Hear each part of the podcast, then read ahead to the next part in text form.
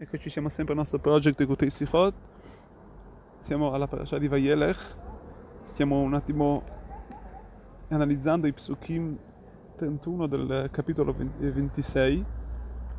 Quando Moshe Rabbeinu scrive la Torah, Sefer Torah Shalem, il completo Sefer Torah, sotto i, il comando di Akadosh Baruch Hu, come, come Akadosh Baruch Hu gli comanda, la Koach et Sefer Torah, Ze ovvero dopodiché gli dice prenderai questo, questo sefer e lo porgerai e lo metterai e lo, lo porrai nell'Aron Brit Hashem, ovvero nel, nell'arca di Hashem, nel Kodesh HaKodashim, ovvero nel posto più santo del santuario.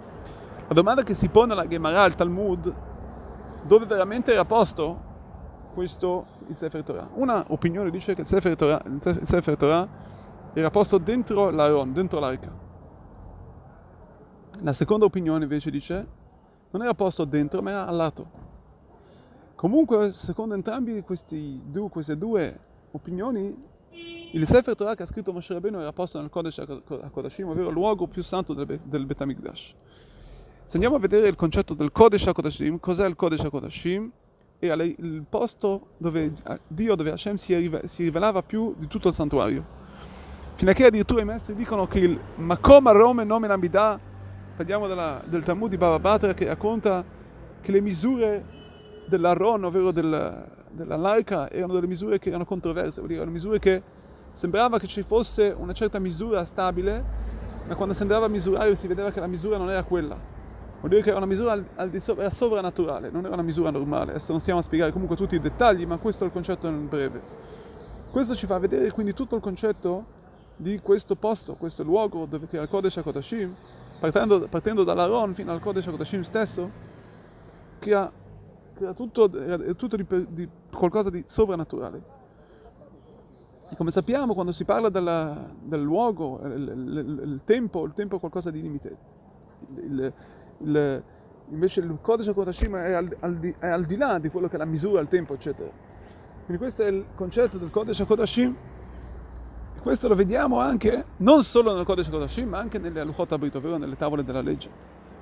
Che loro segnalavano anche, anche questo concetto al di sopra della natura, poiché vedevo, vediamo che le, che le, lettere erano incise nella Luchot, ovvero erano incise nelle tavole.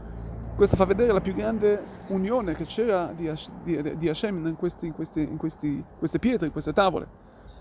C'è scritto che erano una, una era una, una propria stessa unità. Vediamo invece a, a, sua volta il Sefer Torah che ha scritto, che ha scritto Moshe Rabbeinu, in cui abbiamo parlato all'inizio.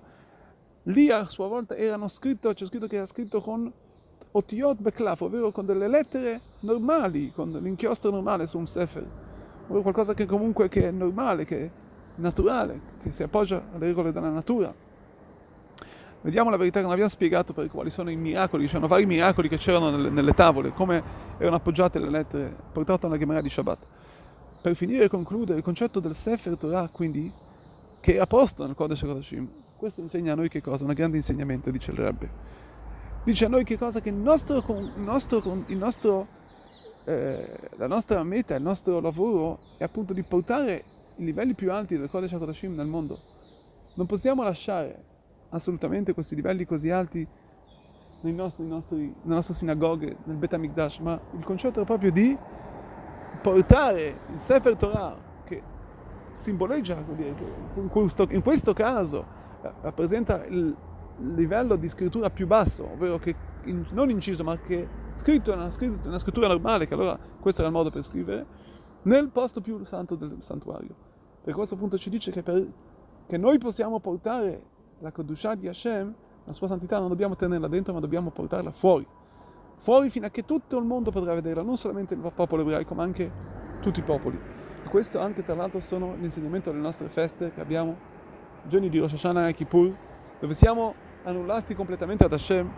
Anche lì l'insegnamento è di non solamente tenere questo, questo, questo livello così alto solamente questi giorni, ma di portare questa Kedushah, questa santità, durante tutto l'anno, fino a che possiamo illuminare tutti i giorni dell'anno. Tutti i giorni dell'anno possono essere giorni che Kedoshim, giorni alti, sacri, fino a che avremo un anno pieno di berachot, di benedizioni, una Shana Tovah, un anno pieno di eh, benedizioni materiali e spirituali, fino alla, al Hashem, alla benedizione più grande che tutto il popolo sta aspettando, la riunione di tutti i popoli di Am Israel con la redenzione futura, speriamo, speriamo subito attuale. Chazak Baruch Shana Tova.